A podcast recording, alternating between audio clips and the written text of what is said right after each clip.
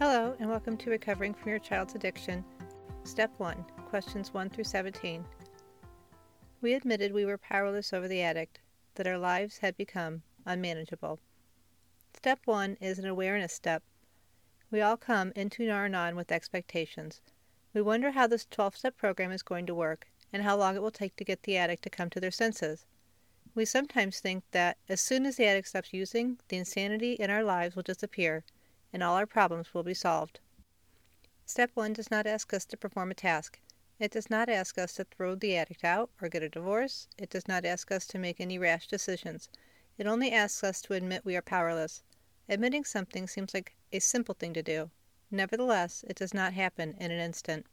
Just as working the program is a process, so is admitting we are powerless and grasping what it means. This takes time and happens in its own way. It involves coming out of our denial, realizing we have been trying to manage someone else's life, and in doing so, our lives have become unmanageable. Working the program involves a commitment from us, even though we may believe we do not have a problem. We hear we need to go to Nar-Anon meetings to listen and learn, and that we should attend at least 6 meetings to feel more comfortable and to understand this program. Are we now willing to try this in order to find a more peaceful way of life? Are we willing to find out what it means to admit we are powerless and that our lives have become unmanageable? Yes, it is time to open our minds and our hearts, to be still and to let those who have come before us give us the strength to allow this program to work in our lives. Personally, I have attended Nar-Anon meetings. I have been to 1 in person and 4 virtual meetings. They were helpful, but I think my personality prefers one-on-one interactions instead of groups.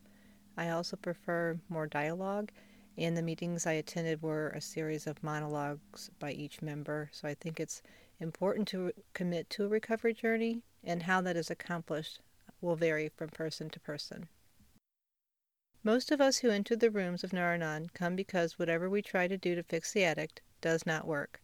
We may be angry and frustrated, lost and confused, overwhelmed and fearful, not knowing where else to turn. We feel powerless and we are desperately seeking help. It may not be easy to admit we are powerless over the addict, or that we cannot control and manage our own lives. We believe the addict is the only one who is out of control. Many times we have tried to show the addict how wrong they are. It seems so obvious to us. We told ourselves if they would only stop using, then everything would be okay. We kept trying to find the one right thing to do or say that would get them to stop. Nothing worked. We just thought the addict was stubborn, blind, uncaring, and cruel. If our lives had also become unmanageable, it was certainly not for lack of trying to make it all work. After all, weren't we the only ones who were able to manage things? Denial prevents us from admitting our lives have become unmanageable and that we are powerless over the addict.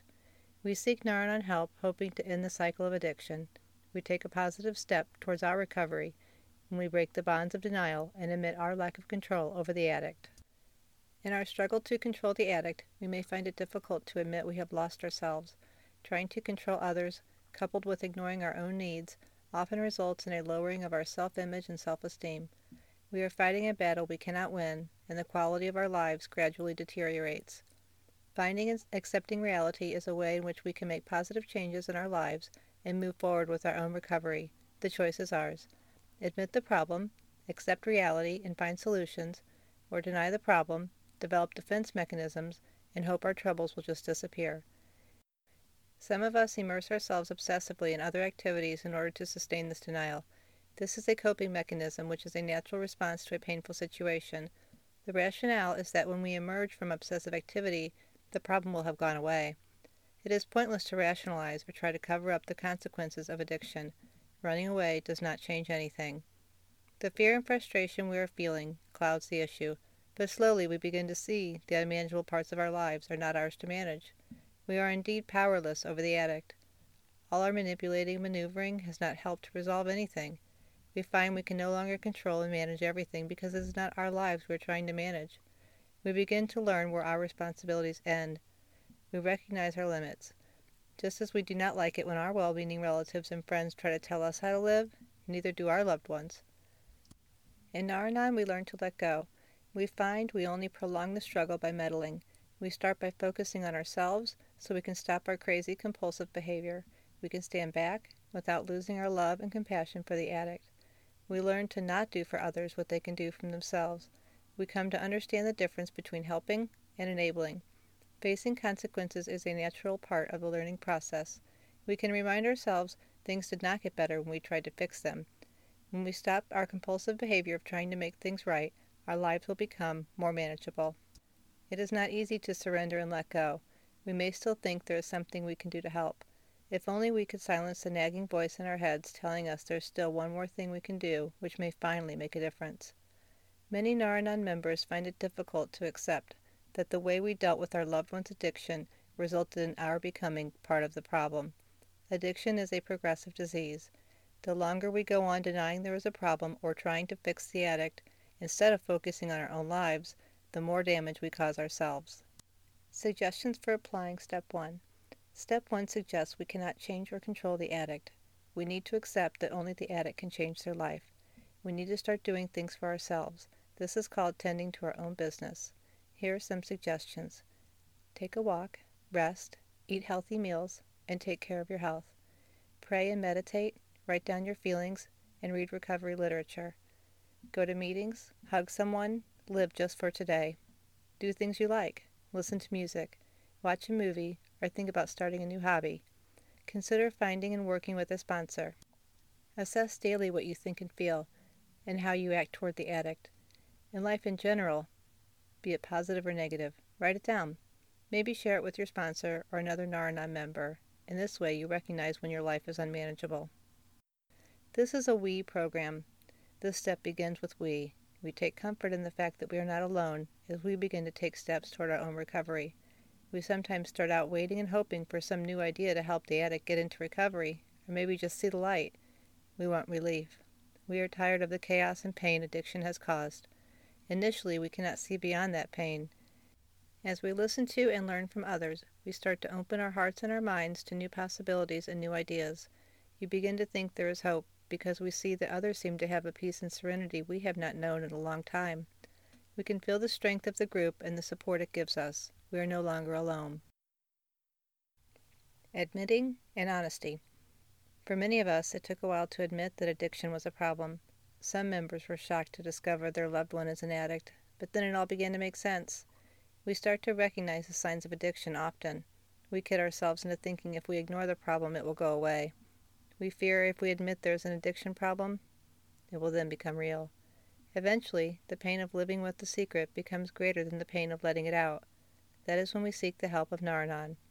The relief that comes from honestly opening up with others, who understand as few others can, simply cannot be measured. Finally, we believe it is safe to release all of our pent-up anger, fear, and resentments. Another reason we may come to our first Nar-Anon meeting is to find a way to get the addict we love to stop using. We are desperate to find the key to making the addict see their lifestyle is destructive.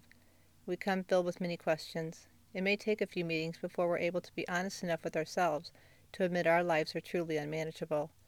When we can admit this, we then begin to admit how powerless we are over the addict.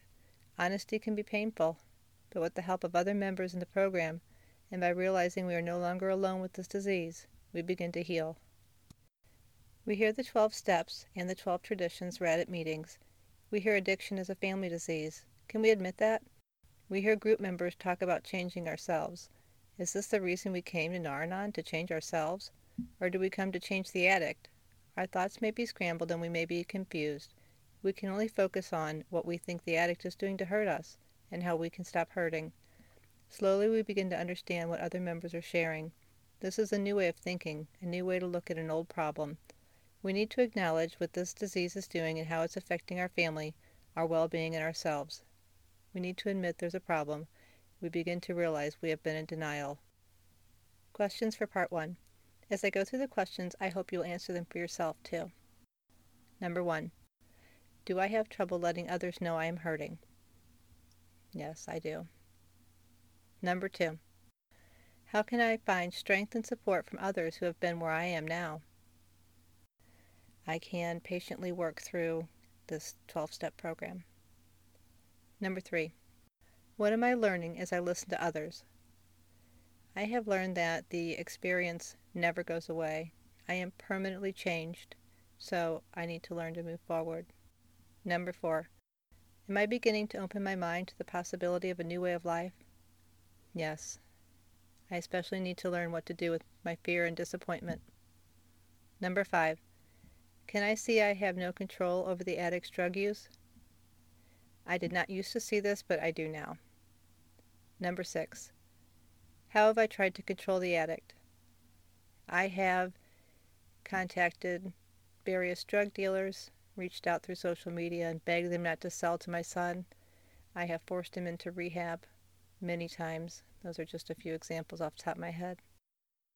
Number 7. How do I try to control others? Do I try to help people when in reality I'm trying to control them? Well, I want all of my children to be safe and healthy, so I can be controlling, and they don't seem to be making choices that align with that. Number 8. How is my need for power or control related to enabling? It feels horrible to watch someone you love self-destruct. I definitely want to save him from himself. Number 9. Did I initially come to Nar-Anon to find out how to get the addict to stop using?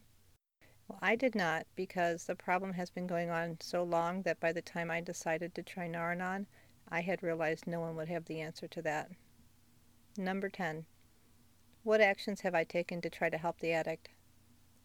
I have supported him emotionally and financially when he's asked for treatment, and I have reduced micromanaging him.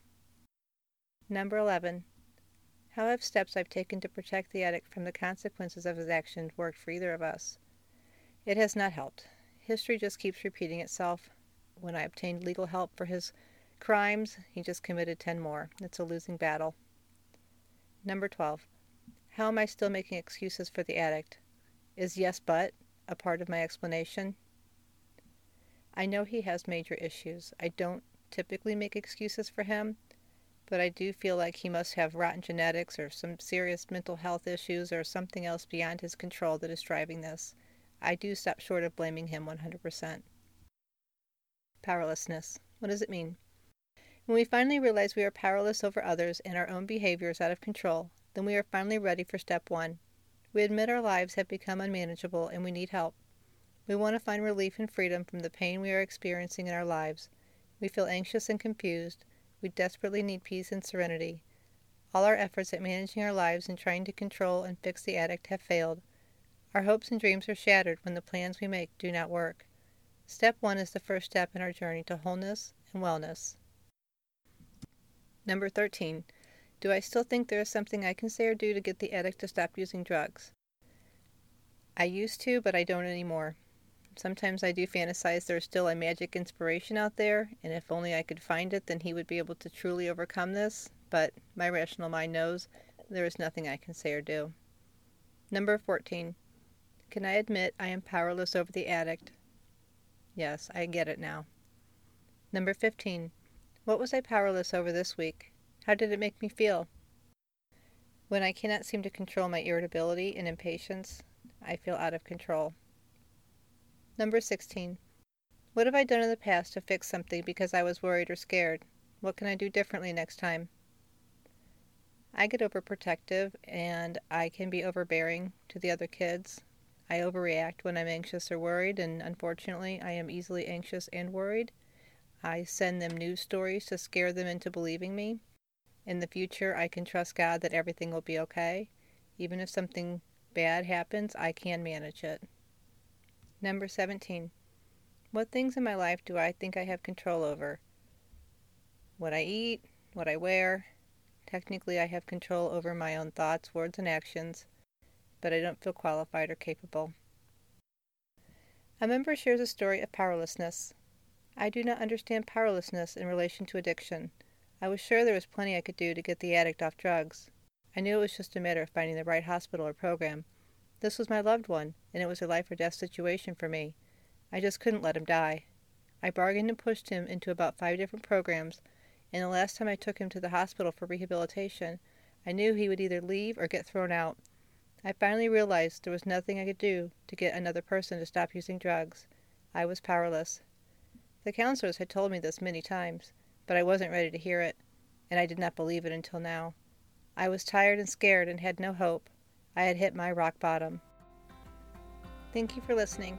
Join me next time for Step 1, Questions 18 through 40.